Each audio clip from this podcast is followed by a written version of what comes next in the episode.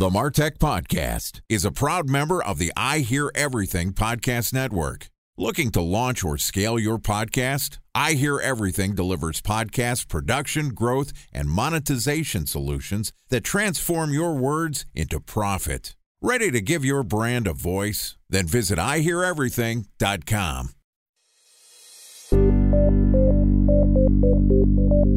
From advertising to software as a service to data. Across all of our programs and clients, we've seen a 55 to 65% open rate. Getting brands authentically integrated into content performs better than TV advertising. Typical lifespan of an article is about 24 to 36 hours. We're reaching out to the right person with the right message and a clear call to action, then it's just a matter of timing.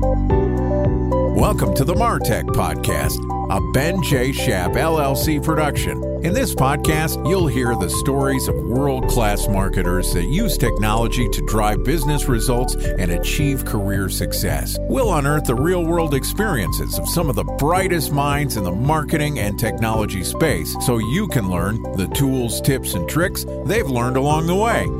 Now, here's the host of the Martech Podcast, Benjamin Shapiro. Welcome to the Martech Podcast. Today we're going to discuss the impact and growth of new media. Joining us is Steve Olsher, who's the founder and editor in chief at Podcast Magazine. Steve is a 30 year entrepreneur, and prior to founding Podcast Magazine, he was the original founder of Liquor.com, which he exited to IAC. He's the creator of the New Media Summit and Pod Expo, and is also the host of the top rated podcast Reinvention Radio and Beyond Eight Figures. So far this week, Steve and I have talked about how you can leverage new media to generate leads, visibility, and revenue. Yesterday, we talked about how to become an icon in your niche, how to build your following. And today, we're going to talk about what to do with that following and how you could profit specifically from podcasting. All right, here's the last part of my conversation with Steve Olsher, founder and editor in chief at Podcast Magazine. Steve, welcome back to the Martech Podcast. Thank you, Ben. Excited to have you back and wrap up our conversation. We talked all about the value of new media, how you could start to build influence. Let's talk about where the rubber meets the road for guys like me. How the heck do you make some money off of podcasting? I heard this thing is actually pretty profitable. Nah, not going to say it's pretty profitable. There's a lot of people out there who are going to invest a whole ton of time, energy, and resources, and they're never going to make a dime. Let's just get that off the table, right? They pod fade, right? That's the term of the day, pod fading. Yeah. And actually, if we break down the numbers now that you're bringing that up, it is pretty interesting. I mean, as of today, there's about 1.7 million podcasts, which is up from just uh, shy of a million pre pandemic. So, a lot more shows. What does that mean? It also means there's a lot more pod fade, which means basically people start a show and then they stop it after roughly nine or 10 episodes. So, just using easy math here, let's take it down to 1.6 million there's really only about 400,000 shows, believe it or not, that are still active and producing content and have more than 10 episodes. So about half of the 1.6 million stopped, and about half of those have less than 10 episodes. So um, again, pretty crazy in the scheme of things, but there's still only about 400,000 shows that are active and then have more than 10 episodes. So um, that's one thing to take into consideration. What spells the difference? I would say number one, consistency. I mean, again, just staying the course and continually releasing new content, no doubt, but also just having clarity around why am I doing this and how does this support a bigger overall vision in terms of what I want to do with the people, whether it's one person or a million people who tune in and download and listen to that episode on weekly basis or whatever the timing for releases for you. So, one of the things that I think is working against podcasters is this little thing we like to call math. Right? Most of the industry thinks of podcast monetization by selling advertising at a 25 to $50 CPM, basically taking the display media model and trying to shoehorn it into what is replacing radio advertising, audio ads. And to me, that's crazy. The Martech podcast generates, let's call it a 100,000 downloads per month total. We're a daily show. That means we'd be making five grand a month, 60 grand a year if we sold 100% of our inventory at a $50 CPM. I live in the suburbs of San Francisco. I'm not paying the rent on 60 grand a year. And obviously, we have a different monetization path. We could talk about that later. But isn't it math that is driving people away from podcasting when they realize how big their shows have to be for them to monetize it in the medium that they think they're going to use to drive revenue? Yes and no, right? I mean, there are a lot of people who make that mistake, and there are a lot of people who are focused solely on the quantity. But the bottom line being, if you have a, a podcast and you serve, let's just say, people who are interested in buying Lear jets, that's just your target market are people who love Lear jets and buy Lear jets. If you've got five people listening to a single episode, and one of those five people wants to find out more information about a particular Lear jet that happens to be for sale. I don't know if they still make Lear jets or whatever they make because I don't own one, but you know what I'm talking about. The reality is, what is that lead worth to somebody who sells Lear jets? I mean, if we're talking about a $30 million sale, they're not going to pay you, as you said, $50 on a CPM. What are you going to give me a nickel? No, forget that noise, right? That is obviously a very valuable lead to the right company. So mm, I've got a friend who started a show that specifically caters to audiophiles, people who love high end stereo equipment. Very small market. But these people love high end stereo equipment. These people will drop on average 10 grand for a pair of speakers. That shit ain't cheap. It ain't cheap. You and I won't probably drop 10 grand for a pair of speakers because we're not audiophiles, or maybe you are, but I'm not. So what does that mean? It means that he's able to go to these companies, the I don't know, Klipsch or whoever those high end companies are that sell those really expensive speakers. I would have said Sony, but apparently I'm wrong. Yeah, I don't think Sony falls under that category. Okay. But he's been able to get numbers that are astronomically off the charts because he's not tying himself to CPM. Because it's all about reaching a very specific market that is of incredible value. So one of the things that I would encourage people to think about is, you know, if I'm going to start a general show, I'm probably going to get general store five and dime type numbers. If I'm going to start a show that is very niche specific, you can pretty much count on calling your own shots and charging what you want. But is it possible to make money through ads and sponsors? Absolutely. Is it going to be the most lucrative option? Definitely not. And we can share more in a minute. We made $317,000 in revenue from podcast advertising for this show last year, something that we talk about on the podcast frequently. Are we number one? Are we close? How are we doing? I'm going to say you're a little shy of number one, but I'm going to say you're not last in line. So 317 is damn respectable. Well, in fairness, that was split over two shows, but still, we're doing all right for a series of marketing podcasts. And that's our monetization path, but there's a whole nother world out there. There's other ways that people are monetizing their content. Tell us about what we should be doing. Whatever you're doing certainly works. There are a lot of people who would kill for those sort of numbers to be seeing that sort of support. So kudos to you for getting to that point. Thank you.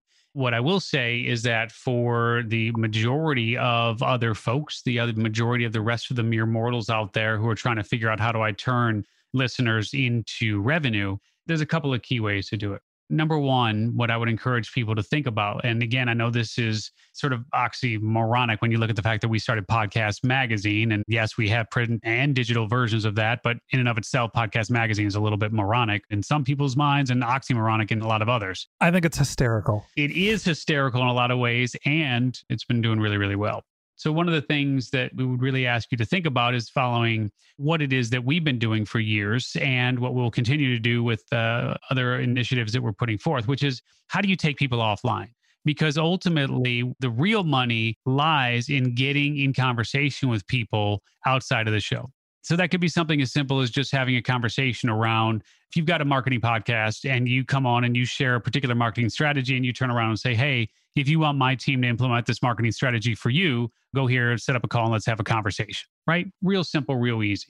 But even better than that is putting those people when you can, and you can do it virtually, you know, but at the same token, when things come back, to actually bring those people offline and get those people into a room. Because there is no easier, faster, better way to move people into higher price products, programs, and services than to actually be able to develop real relationships with those people and go belly to belly, chest to chest, hand to hand, palm to palm, whatever you want to call it, and develop that real rapport, develop that expertise, and develop that community that people then ultimately really want to stay and be an active part of. So I see that as a huge miss for a lot of podcasters who have the tribe and have the community is they're not willing to take those conversations offline. And that's where the real money is. Okay, so you've built influence, you have a following, you have an audience, you're going to create some sort of an offline experience. To me, that dovetails into an event, a conference, some sort of an in person meeting. That's one way to monetize your following. Time for a one minute break to hear from our presenting sponsor, Mutinex. In 1919, John Wanamaker said, Half the money I spend on advertising is wasted. I just don't know which half. Well, the advertising landscape has changed since then, and instead of reaching your audience on two channels, you're probably reaching them on 20. Turns out John didn't know how easy he had it. But that doesn't mean that you should give up on striving towards marketing effectiveness. No matter how complex your marketing strategy is, Mutinex GrowthOS is the market mix modeling platform that measures the impact of marketing on your bottom line. Mutinex's market mix modeling platform calibrates your insights against the latest market conditions so you can make media and marketing investment decisions confidently and quickly. Ready to take your team from I think to I know? Then join brands like Samsung, ING, and Asahi who make better marketing decisions with Mutinex. Mutinex GrowthOS. Your best decision starts here. To learn more about Mutinex, go to mutinex.co. That's M U T I N E X dot co. Okay, here's the rest of today's interview.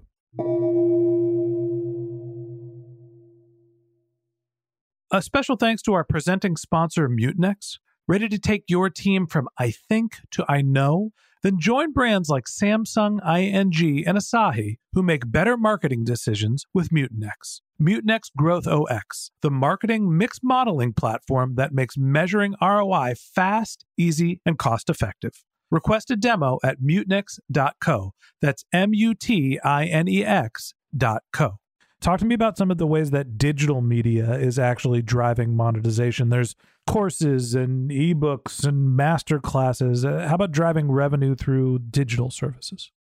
We talked about this, and I think the first episode that we did together here, where we're big fans of creating what we call the new media trifecta, where the brand, the podcast, and the online course are all of the same name. So if you have a show where it's something like The Profitable Photographer, which we discussed previously here, being able to then invite people to enroll in an online course called The Profitable Photographer is a pretty easy, simple call to action. Certainly scalable, certainly sustainable for sure.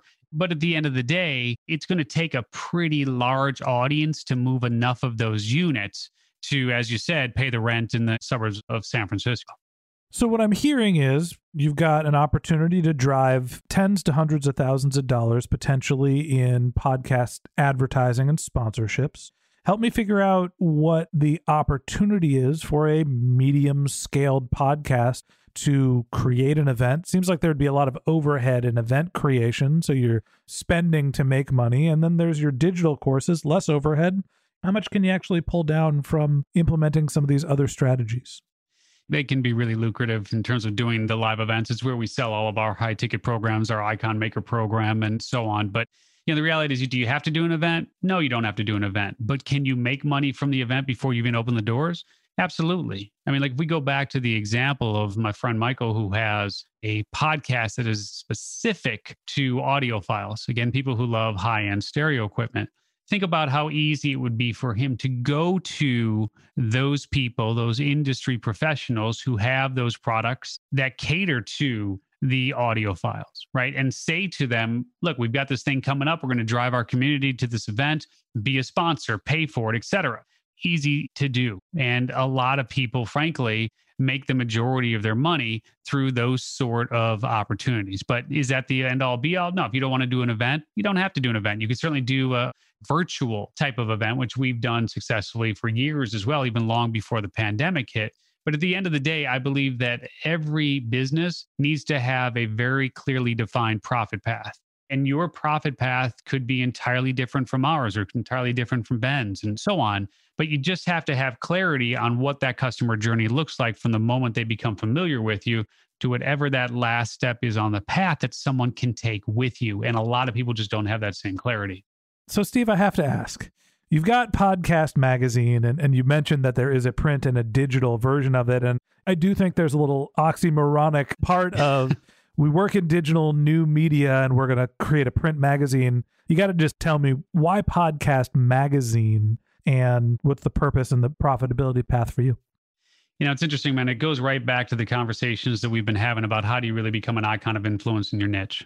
And how do you become part of conversations where you're not even in the room to contribute to those conversations? So, for us as being podcasters and having podcasts dating back to 2009, we've done pretty well with the shows, but the reality is we weren't going to take down Rogan. We don't have those sort of numbers. wasn't going to happen. And it became really clear about two years ago or so that as the podcast industry becomes more and more crowded in terms of the number of people releasing shows, and you've seen the exponential growth just here in the last 12 months, we knew that we weren't going to be able to compete with a lot of the deeper pockets and the brand names that were coming into the space. So once we became clear that, hey, podcasting is the conversation that we most want to be a part of, and we love this industry and we love, absolutely love being able to share others' missions and messages and so on and so forth. It just got to the point where, like, you know what? A podcast is not going to be the vehicle that we're going to be able to leverage to take things where we really want to go because we couldn't get people like Adam Carolla or Dave Ramsey or Katie Couric or Jordan Belfort or whoever to answer our emails, answer our calls, and come on to our shows.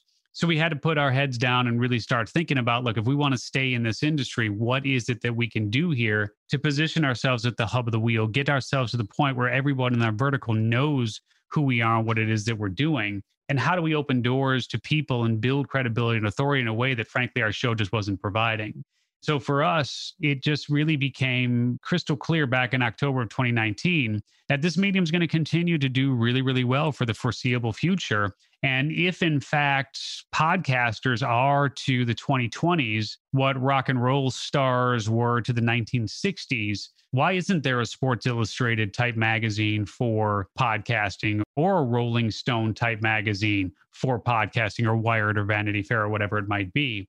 And we made a calculated decision here to say, you know what? Let's do something that completely zags while everyone else is zigging. And it's truly made all the difference. Now there is not a person in the industry that we can't touch by simply reaching out and saying, Hey, we're coming at you from Podcast Magazine. We want to sit down for a feature, especially if it's a cover feature. And literally every door opens. I love that you're a student of history, and I appreciate that the rock and roll metaphor was the one you used to compare artists from the 60s to today. I like to consider us the rock and roll stars of the 2020s as well. Steve, it's been a pleasure to get to know you. I appreciate you coming on the show and telling us all about your experience and how podcasts can be monetized. Thanks for being our guest. Appreciate you having me. All right, that wraps up this episode of the Martech Podcast. Thanks to Steve Olsher, founder and editor in chief at Podcast Magazine. If you'd like to get in touch with Steve, you can click on the link to his LinkedIn profile in our show notes. You can contact him on Twitter. His handle is Steve Olsher, S T E V E O L S H E R, or you could visit his company's website, which is podcastmagazine.com slash free.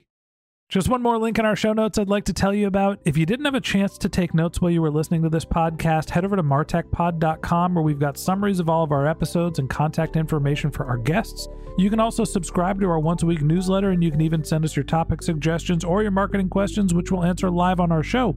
Of course, you can always reach out on social media. Our handle is MarTechPod, M A R T E C H P O D, on LinkedIn, Twitter, Instagram, and Facebook, or you can contact me directly. My handle is Ben J. Shap, B E N J S H A P. And if you haven't subscribed yet and you want a daily stream of marketing and technology knowledge in your podcast feed, we're going to publish an episode every day this year. So hit the subscribe button in your podcast app and we'll be back in your feed tomorrow morning. All right, that's it for today. But until next time, my advice is to just focus on keeping your customers happy.